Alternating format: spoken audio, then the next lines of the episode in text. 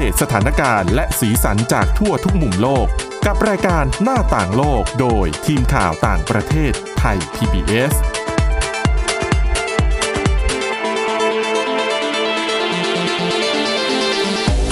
สวัสดีค่ะ คุณผู้ฟังขอต้อนรับเข้าสู่รายการหน้าต่างโลกนะคะ ก็พบกับเราเป็นประจำเช่นเคยค่ะ วันนี้พบกับคุณชนชยานานพร้อมสมบัติและดิฉันสวรักษ์จากวิวัฒนากุลค่ะ ค่ะ สวัสดีคุณผู้ฟังค่ะค่ะ คุณนันค่ะวันนี้มีเรื่องแบบแปลกๆมาเล่าให้ฟังกันนะคะค่ะเป็นเรื่องของคนที่ชอบอาหารบนเครื่องบินอืมซึ่งดิฉันน่ะว่าแปลก ดิฉันน่ะรู้สึกว่ามันไม่อร่อย เออ มันไม่อร่อยมันดูแบบมันดูรีบๆแพคเกจจิ้งมันก็ดูแบบเหมือนเรากินอาหารกล่อง แล้วมันก็แบบตัวเลือกมันก็น้อยไงอืมบางทีก็ไม่ได้อยากกินทั้งสองอย่าง แต่ถ้าไม่กินก็ไม่ได้ก็ไม่มีอะไรให้เลืเออกอเพราะว่าท่านบินนานๆมันต้องกินเนาะใช่นะคะ แต่ปรากฏว่าในข่าวของเอ่อ CNN ค่ะเขาไปติดตามสัมภาษณ์ผู้ชายคนหนึ่งนะคะคือผู้ชายคนนี้เนี่ยเขาเป็นคนที่ชอบอาหารบนเครื่องบินมาก แล้วก็ถึงขั้นที่อะอย่างที่เรารู้ในช่วงที่โควิด -19 ระบาดการเดินทางด้วยเครื่องบินเนี่ยก็เป็นไปได้ยากค่ะเขาแบบว่าคิดถึงอาหารบนเครื่องบินทำไงโอ้แปลกเนาะก็เลยฝึกทำเองเลยอ้อเหรอ ทั้งเมนูแล้วก็ ทำออกมาใส่รูปร่างหน้าตาใส่จงใส่จานอะให้เหมือนอืมไม่รู้ว่าเขาได้บินสายการบินไทยหรือเปล่าเพราะว่าสายการบินไทยมีอาหารอร่อยนะคะ มีมีมีอ๋อแสดงว่าไม่ได้ทำสายการบินเดียวด้วยทำหลายสายการบิอ๋อเหรอใช่นะคะเอ่อผู้ชายคนนี้เนี่ยอยู่ที่เอ่อสหรัฐอเมริกาคือสาเหตุที่เขาชอบอาหารบนเครื่องบินเนี่ย เพราะว่าเป็นคนเออสองสัญชาติค่ะ นะคะออสเตรียแล้วก็ไทยประเทศไทยอ๋อเป็นคนไทยด้วย ใช่ แล้วก็สมาชิกครอบครัวเนี่ยคือจะอยู่กระจายกันในหลายประเทศมากอยู่ทั้งออสเตรีย อยู่ทั้งประเทศไทยอ๋อเอ่ออยู่ทั้งที่ญี่ปุ่นอะไรอย่างเงี้ยอยู่ทั้งที่อังกฤษน่ะคือเรื่องการเดินทางด้วยเครื่องบินเนี่ยถือว่าเป็นส่วนหนึ่งของชีวิตของเขาค่ะก็บินไปนะคะบินมาหาญาติอยู่ประจำอืมนะคะ แล้วเขาบอกเขาขึ้นเครื่องครั้งแรกเนี่ยตอนที่อายุแค่ห้าเดือนอืมแล้วก็แบบเดินทางประจำแล้วเขาก็ตอนเด็กๆอะเขารู้สึกว่าคือเขาชอบตั้งแต่เด็กไงค่ะ มันก็เลยเป็นความรู้สึกฝังใจว่าอาหารบนเครื่องบินเนี่ยแบบดีจังอร่เลอยยเออว่าอาจจะได้กินมาหลายสายการบินแล้วด้วย แล้วก็อืมเลยรู้สึกว่าโอ้อันมันเกิดการเปรียบเทียบมันเกิดขึ้น ใช่ค่ะเขาเล่าให้ฟังว่าอะอย่างตอนเขาเป็นเด็กๆเนี่ยอยู่บ้านเนี่ยจะเป็นเด็กเลือกกินนะอะกินในนั่นไอ้นี่ไม่กินอ่าแต่ถ้าขึ้นเครื่องเมื่อไหร่อะไม่ว่าเขาจะเสิร์ฟอะไรให้อะก็กิน กินหมดทุกอย่างอืมเขาก็เลยเออเป็นเด็กที่แบบชอบอาหารบนเครื่องบินมากนะคะ อะดังนั้น แล้วประกอบกับวิถีชีวิตเขาอะค่ะ บินบ่อยมากนะคะเขาเขาก็เลยรู้สึกว่าการขึ้นเครื่องบินเนี่ยเป็นเหมือนกับเป็นเหมือนกับบ้านอีกแห่งหนึ่งของเขาเลยนะคะ แล้วก็ด้วยตัวเขาเนี่ยความที่เป็นคนชอบอาหารบนเครื่องบิน เวลาที่ขึ้นเครื่องเนี่ยเขาจะเอากล้องจากโทรศัพท์มือถืออะถ่ายเป็นคลิปวิดีโอว่า มื้อนี้ทางสายการบินเสิร์ฟอาหารอะไรบ้างอืมแล้วเขาก็จะมานำรีวิว ใช่แล้วก็โพสต์ลงสื่อสังคมออนไลน์อ่าค่ะนะคะเขาก็ทำอย่างนี้ของเขามาแต่ไหนแต่ไรแล้ว ทีนี้ปรากฏว่า อะพอโควิด -19 ระบาดบินไม่ได้ และคิดถึงอาหารบนเครื่องบินค่ะทำอย่างไร ก็ทำเองสิ ไม่รู้ตอนทำเองนี่อยู่ประเทศไหนไม่รู้นะคะ อยู่อยู่หลายเอ่ออยู่ที่อเมริกาอ๋ออยู่อเมริกาอือฮึนะคะเขาบอกว่าวิธีทำมันจะทำยังไง ก็คือหนึ่งไอ้คลิปวิดีโอที่เขาถ่ายสะสมไว้อะเขาก็เอามาเปรียบเทียบใช่เอามาเปรียบเทียบ แล้วก็ทำตาม แต่เขาไม่ใช่คนที่ทำอาหารตั้งแต่แรก อืมแต่ด้วยความที่ อ๋อขออภัยตอนนี้เขาอยู่ที่สกอตแลนด์นะคะอยู่ที่เมืองกลาสโกสกอตแลนด์ไม่ได้อยู่ที่อ๋อสค่ะหรัฐอเมริกา เพราะว่าอะก็ติดอยู่ที่นี่ทำอาหารไม่เป็นแต่อยากทำให้อาหารบนเครื่องทำยังไงเขาก็เลยไปย้อนดูคลิปว่าอ้าวสายการบินนี้อาหารที่เสิร์ฟมีอะไรบ้าง แล้วไป search หาสูตร วิธีการทำใน YouTube อ๋อเหรออือ๋อมอ๋ออย่างการบินไทยอะบางทีเสิร์ฟแกงไก่ใช่ไหมค่ะเอ้ยแกงไก่ทำยังไง เดี๋ยวเอนี้ก็อไม่ยาก แต่ว่าหาสูตรเขาอยู่ถึงได้ง่ายสกอตแลนด์ไงไอ้วัตถุดิบก็อาจจะแบบไม่ได้ครบครันเหมือนอ่าเมืองค่ะไทยใช่ไหมค่ะแต่เขาก็พยายามทำออกมา อย่างน้อยให้รูปร่างหน้าตาคล้ายมันที่เหมือนสุดกับที่เสิร์ฟออแต่ไม่รู้รสชาติเป็นไงนะคะแต่เขาก็เขาก็อ้างเพอิราะงว่าว่าอเขาร่อยนะเขาก็เคยกินแล้วเนาะเขาก็ต้องเออน่าจะเปรียบเทียบอาหารได้ค่ะ แล้วก็ไม่ได้เหมือนแค่หน้าตาอาหารนะ ภาชนะเนี่ยเขาไปหาซื้อ เพราะว่าตอนช่วงที่ผ่านมาก็หลายสายการบินนะคะ ก็ติโละดตัวใช่ไหมเออ ก็ก็เอาทรัพย์สมบัติเอาพวกถ้วยชามอะไรที่ใช้บนเครื่องบินน่ะเอามาเอจำหน่ายขายเออแต่อย่างเมืองไทยเราก็มีนะดิฉันก็เห็นบางทีเขาก็เอา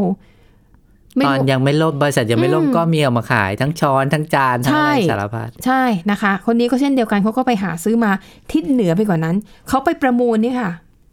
ไอ้ตู้ที่มันใส่อาหารน่ะ ที่เป็นชั้นๆน่ะ ที่เข็นเข็นใช่ เขาไปประมูลซื้อมาด้วยๆอ๋อ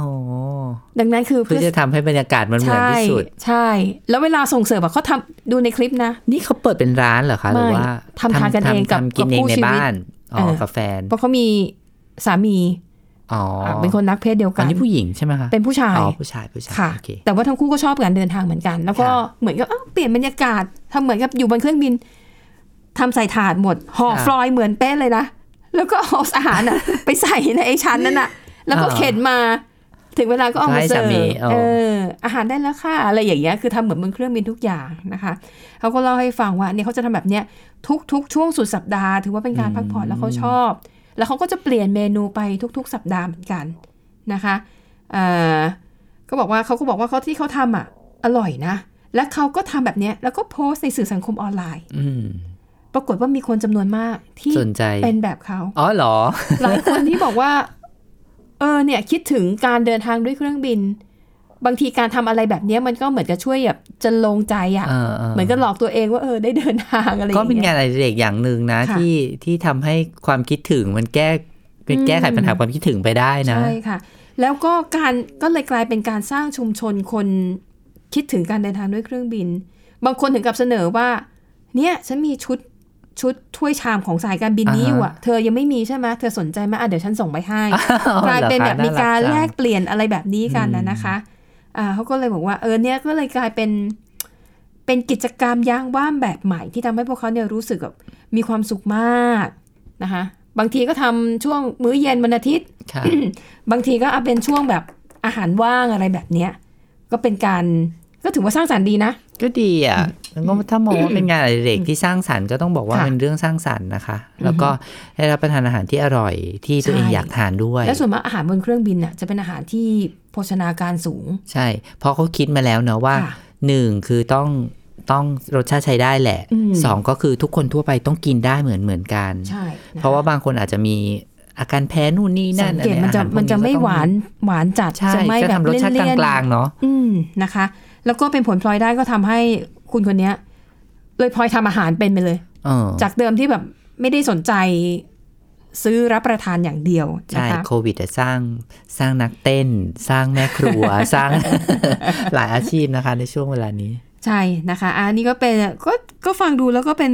เรื่องราวที่น่ารักดีอะนะคะอะก็เผื่อเป็นไอเดียนะสำหรับคุณผู้ฟังท่านไหนอืมคิดถึง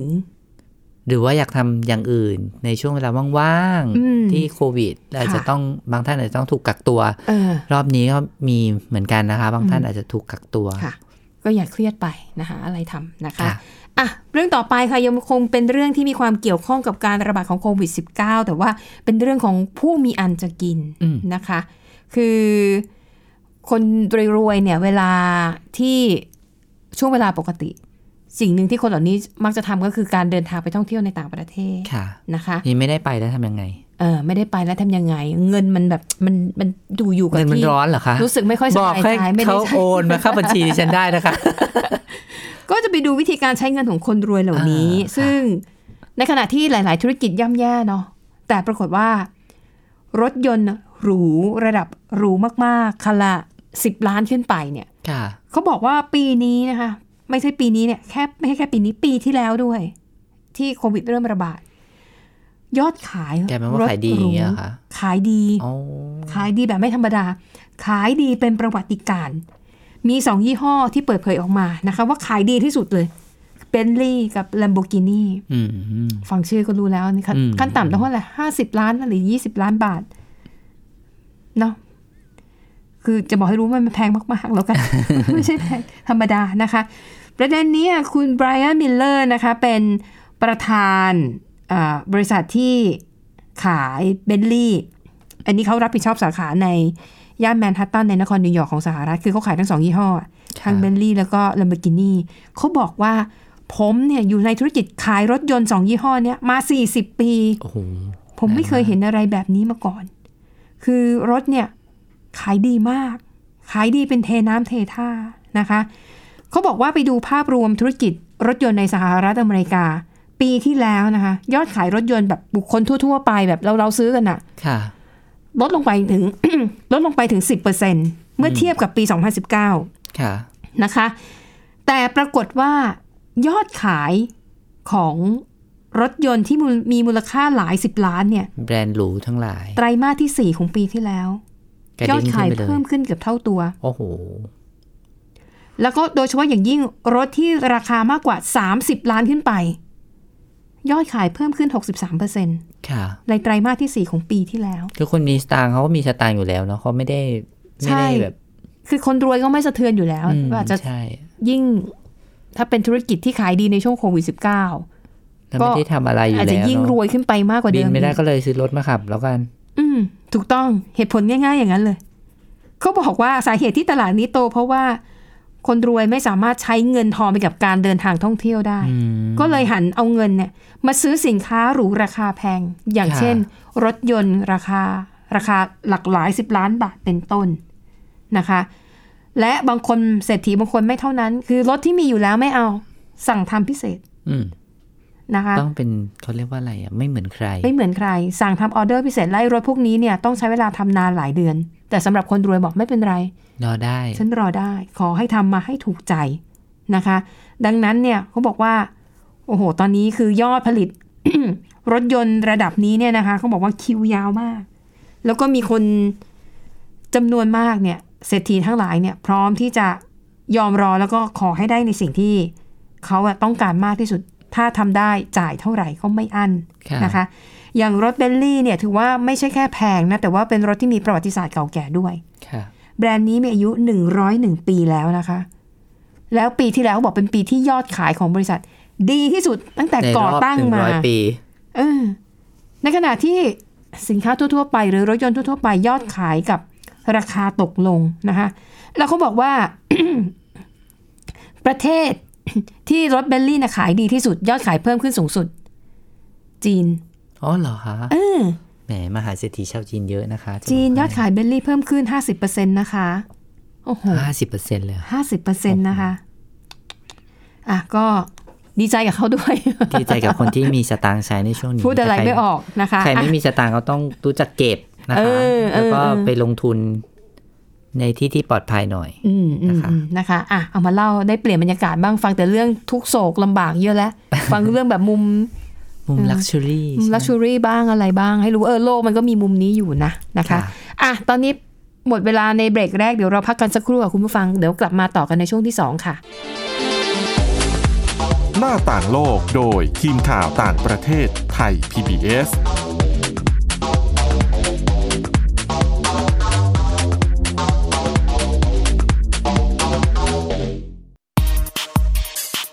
ทยาศาสตร์อยู่รอบตัวเรา มีเรื่องราวให้ค้นหาอีกมากมาย เทคโนโลยีใหม่ ๆ เกิดขึ้นรวดเร็วทำให้เราต้องก้าวตามให้ทัน อัปเดตเรื่องราวทางวิทยาศาสตร์ เทคโนโลยี และนวัตกรรม ที่จะทำให้คุณทันโลก กับรายการ s c i e n t e c h ทุกวันจันทร์ถึงวันศุกร์ทางไทย PBS Radio ม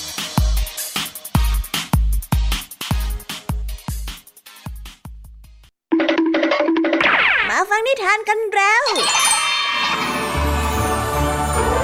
เปิดโลกจินตนาการกับไทย PBS Podcast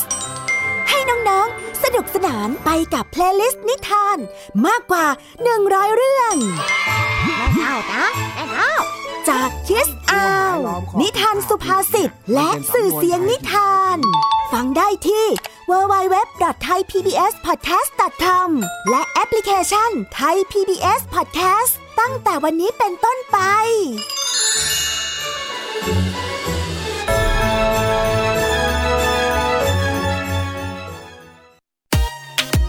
ติดตามหลากหลายเรื่องราวของลูกและสามีกับสามมนุษย์แม่ นิธิดาแสงสิงแก้ว ปาริตามีซัพ์และสัสิธรสินพักดี ในรายการมัมแอนเมาส์ทุกวันจันทร์ถึงวันศุกร์เวลา 8นาฬิกาถึง 9นาฬิกาทางไทย PBS ดิจิตอล Radio หน้าต่างโลกโดยทีมข่าวต่างประเทศไทย PBS ต้อนรับกลับเข้าสู่ช่วงที่ 2 ค่ะ ช่วงนี้นะคะ เดี๋ยวเราจะไปเอ่อดูเรื่องราวของมหาเศรษฐีชาวอเมริกันคนหนึ่งค่ะเขามาแชร์ประสบการณ์ และแนวคิดในการจ้างงานพนักงานว่าคนแบบไหนที่ทางบริษัทควรจะจ้าง คนแบบไหนที่ไม่ควรจ้างอือหือนะคะอ่า คนที่ออกมาแชร์ไอเดียนี้นะคะ ชื่อว่ามาร์คคิวบันค่ะ เขาเป็นมหาเศรษฐี ชาวอเมริกันนะคะ เป็นเศรษฐีที่รวยด้วยตัวเองนะคะ แล้วก็ร่ำรวยจากการเเรียกว่าด้านการลงทุนนะคะนี่คือลงทุนเก่ง คุณมาร์คคิวบันเนี่ยได้กล่าวไว้ในพอดแคสต์ก็มีพอดแคสต์เขาบอกว่า เคล็ดลับสำหรับบริษัทหรือว่านายจ้างทั้งหลาย ดูอย่างไรว่า พนักงานคนไหนควรเก็บไว้อืมพนักงานคนไหนสามารถปล่อยเขาจากไปได้อืมนะคะหรือเผื่อใครฟังแล้วอาจจะไปพัฒนาปรับปรุงตัวเองให้เป็นให้เป็นในแบบที่ต้องการได้ใช่เนอะใช่นะคะอ่าคุณมาร์กเนี่ยเขาบอกว่า การจ้างพนักงานฝีมือดีเนี่ย ถือเป็นสิ่งสำคัญ แต่ว่าสิ่งที่สำคัญยิ่งกว่าการทำคือทำงานดีด้วยเนี่ยก็ดี แต่สิ่งที่ดีพอๆกันนั่นก็คือ เป็นพนักงานที่ลดความตึงเครียดในบริษัทอืมพูดง่าย ๆก็คือว่า เป็นคนที่คนทำงานด้วยแล้วสบายใจอืมนะคะ แต่แต่นี่ภายใต้เงื่อนไขว่าคุณต้องทำงานดีด้วยนะ ไม่ใช่คุณแบบเออสบายใจกับทุกคนแต่งานออกมาไม่ได้เรื่องเลยนะไม่ได้ไม่ไม่โอเคนะคะเขาบอกว่าสิ่งที่บริษัทต้องการเนี่ยก็คือพนักงานทั่ว ๆ ไป เช่น สมมุติเขามอบหมายคุณงานหลักคูหนึ่งสองสามถ้าพนักงานคนนั้นทำหนึ่งสองสามได้ ก็โอเค ก็ถือว่าเป็นมาตรฐานค่ะแต่ถ้าเขาขยันทำสี่ห้าหกเพิ่มด้วยตัวเองอะโดยอันที่นั้ไม่นต้อก็งดี โดยที่ไม่ต้องสั่ง อืมนะคะเขาบอกพนักงานกลุ่มเนี้ยถือว่าดี และยิ่งถ้าเป็นคนที่ทำงานแล้วไม่ได้ทำให้บริษัทมันเกิดความเครียดเอออย่างบางคนโอ้โหทำงานเก่งมากจีเนียสมาก เครียดเพื่อนร่วมงานไม่อยากอยู่ใกล้ ไม่ไม่มีใครอยากทำงานด้วย แต่คนเนี้ยทำงานเก่งนะคะทางบริษัทก็บอกว่า บางทีเนี่ยการทำให้เกิดความตึงเครียดในองค์กรโดยไม่จำเป็นเนี่ย มันก็ไม่ใช่เรื่องที่ดีนะค่ะเพราะมันอาจจะทำให้คนอื่นที่ฝีมือดีเหมือนเหมือนกันอืมตัดสินใจว่าไม่อยากทำงานอยู่ที่นี่แล้วเพราะว่าบรรยากาศมันไม่ดีอืมนะคะ ถือว่าเป็นเป็นสภาพเป็นสิ่งแวดล้อมที่ดีอย่างหนึ่งในการทำงานนะคะ พนักงานบอกว่าอ่าคุณมาร์กเนี่ยก็พูดต่อนะคะว่าอะสำหรับคนที่ทำงานหนึ่งสองสามสี่ห้าหกแล้วเสร็จได้เนี่ย ดีอย่างเงี้ยอะมีไว้ก็ดี แต่ไม่ควรจะมีมากเกินไปค่ะเพราะว่าเดี๋ยวกลายเป็นว่าพอทุกคนทำสี่ห้าหกปุ๊บเขาอาจจะอยากทำเจ็ดแปดเก้าต่อเออมันจะทำให้งานหลักหนึ่งสองสามเนี่ย หย่อนประสิทธิภาพเออหรืออาจจะไม่ทำเลย เพราะอาจจะมองว่านี่ไงฉันทำสิ่งที่เหนือกว่าได้แล้วฉันไม่ควรต้อง กลับมานั่งทำงานพื้นอ่าๆแต่อย่าลืมว่างานพื้นๆนั่นคืองานหลักของคุณตั้งแต่ตั้งต้นเนี่ย มันเป็นสิ่งที่องค์กรต้องการค่ะนะคะคือมากไปก็ไม่ดีว่างั้น ใช่นะคะ แล้วเขาบอกว่าอีกพนักงานที่มีคุณสมบัติอีกอย่างหนึ่งที่ทางบริษัทต้องการมาก็คือ การที่มีคนที่เรียกว่าเป็น glue guy เป็นยังไงครับ glue แปลว่ากาวอืมนะคะ พูดง่ายๆ ภาษาไทยก็แบบสมานคนที่เป็นสมกาวใจฉันท์เออสมานคนในทีมอ๋อนะคะ คุณมาร์กเนี่ยเขายกตัวอย่างการเล่นกีฬา เขาบอกว่าอะอย่างบาสเกตบอลเนี่ยค่ะ บางทีหน้าที่คุณอะ อาจจะไม่ใช่คนชูดลูกอ่าแต่คุณอาจจะเป็นคนส่งอ่าอาจจะเป็นคนหลอกล่อ อาจจะเป็นคนคอยที่กั้นคู่แข่งเออไม่ให้เข้าถึงตัวคนที่กำลังจะชูดลูกค่ะดังนั้นเวลาที่ชูดลูกจริง ๆ เนี่ย คนที่ได้เครดิตมักจะเป็นนักกีฬาที่ชูดลูกลงห่วงใช่ไหมอืมแต่ว่าไอ้คนที่เป็นกลูกายเนี่ย ถ้าไม่ได้คนรอบข้างเหล่าเนี้ย คุณจะชูดลูกได้หรือเปล่าอืมนะคะ ดังนั้นเขาบอกว่าทางบริษัทต้องการคนที่เป็นกาวใจแบบนี้เยอะมาก เพราะเขามองว่าคนกลุ่มนี้คือคนที่รู้บทบาทตัวเองค่ะเป็นคนที่จะยอมส่งบอล เป็นคนที่จะยอมยืนสกัดกั้นคู่แข่ง โดยที่รู้ว่าตัวเองเนี่ย อาจจะไม่ได้เป็นคนชูดลูก ซึ่งค่ะจะไม่ได้รับเสียงปรบมือ หรือจะไม่ได้แบบถูกแห่แห่ไปรอบสนามอืมเพราะคุณไม่ได้ชูดแต่หน้าการทำหน้าที่ของตัวคุณเองเนี่ยทำให้ทีมประสบความสำเร็จค่ะ นะคะ ซึ่งคุณม้าบอกว่าคนเหล่านี้คือคนที่บริษัทจะต้องเลี้ยงดูเชิดชูนะคะ เพราะว่าถือว่าเป็นเป็นเฟืองตัวสำคัญจริง ๆ ค่ะ คือไม่ได้หวังว่าฉันจะต้องได้หน้า แต่ฉันมองว่าถ้าฉันทำหน้าที่ของฉัน แล้วงานสำเร็จอืมองค์กรมันเดินหน้าต่อไปได้ค่ะนะคะ นอกจากนี้ค่ะคุณมาร์กยังบอกด้วยนะคะว่า คนที่มีลักษณะเป็นกาวใจขององค์กรแบบเนี้ยจะเป็นคนที่สามารถค้นหาข้อบกพร่อง หรือว่าจุดอ่อนของบริษัทได้อืม ดังนั้นสิ่งที่บริษัทควรทำก็คือ ในเมื่อมีคนชี้ให้เห็นถึงปัญหาหรือข้อบกพร่อง ทางบริษัทควรแก้ปัญหาเหล่านั้น เพื่อให้บริษัทนั้นเดินหน้าได้อย่างสมบูรณ์อืมนะคะ แล้วคุณมาร์กปิดท้ายค่ะ เทคนิคในการจ้างงานนะคะ เวลาจ้างเนี่ย จ้างช้าๆเป็นสัญญาจ้างไปก่อน ยังไม่ต้องรีบบรรจุเป็นพนักงานประจำเออ ดูไปยาวๆ เพราะว่าเขาจะได้ตั้งใจทำงานต่อไปอย่างนี้ใช่ดูกันนานๆไม่งั้นดูกันยาวๆ ก่อนที่จะลงหลักปักฐานลงหออร่วมหอลงลงกันด้วยการได้เซ็นสัญญาพนักงานประจำค่ะนะคะแต่ให้ไล่ออกเร็วถ้าคิดว่าคุณสมบัติไม่ได้ตามที่เราอยากได้ๆใช่ และรู้ว่าจะเป็นคนที่สร้างปัญหาทำให้เกิดความตึงเครียดในองค์กรอืมคนแบบนี้ควรไล่ออกให้เร็ว ค่ะ นะคะ จ้างช้าๆ ไล่ออกเร็วๆอันแต่นี้ถ้าฟังคืออย่างเขาบอกนะ ก็คือคนที่ ควรจ้างคนที่รู้หน้าที่ของตัวเอง อันนี้อืมสำคัญมากค่ะทั้งเรื่องของการเป็นกลูกายค่ะทั้งเรื่องของการเป็นเขาเรียกว่าอะไรไม่ไม่ทำให้คนอื่นตึงเครียดหรือแม้โดยแต่ไม่จำเป็นสามารถทำหน้าที่ได้มากกว่าหน้าที่ของตัวเอง แต่สุดท้ายเขาก็บอกอยู่ดีว่าค่ะควรจะทำหน้าที่ของตัวเองให้ดีก่อนถูกเพราะฉะนั้นต้องหมายความว่าพนักงานที่ดีในสายตาของคุณคนนี้ก็คือว่าค่ะต้องรู้จักหน้าที่ของตัวเองอือหือใช่แล้วนะคะอะปิดท้ายอะไปดูเรื่องของแอปพลิเคชันนะคะ ถ้ามาแรงที่สุดในตอนนี้ก็คงหนีไม่พ้น Clubhouse อืมใช่ไหม คุณนันได้เข้าไป ไม่ค่ะ ดิฉันใช้ร่วมอะไร Android อ๋อ ตอนคือ Android นะคะใช่แต่ดิฉันน่ะได้ลองเข้าไปใช้แล้วแต่จริงๆก็ไม่ได้ ตอนนี้ก็แทบไม่ได้อะไรมากมายไม่ได้แล้วถูกนะใจ ไม่ไม่ใช่คนที่ มันต้องใช้เวลาไง มันต้องมีสมาธิสูง เพราะว่ามันฟังเสียงอย่างเดียวค่ะมันไม่ได้มีภาพประกอบนะคะ แต่อันนั้นแหละ การเข้าไปลองมันก็ได้เออรู้ทั้งข้อดีและข้อเสียค่ะนะคะ มันก็ดีก็คือว่ามันทำให้เราได้ฟังคนที่ อาจจะเป็นไอดอลในวงการต่างอืมๆแล้วเขาก็มาจับคู่มาตั้งวงสนทนากัน คือพูดง่ายๆมันอาจจะเป็นฮับสำหรับการ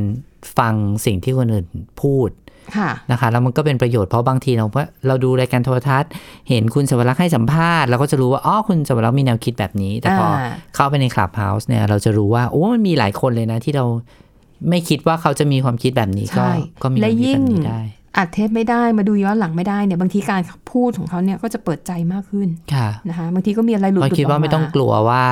จะมีใครเอาไปตามเช็คบินทีหลังหรือเปล่า ใช่ใช่นะคะ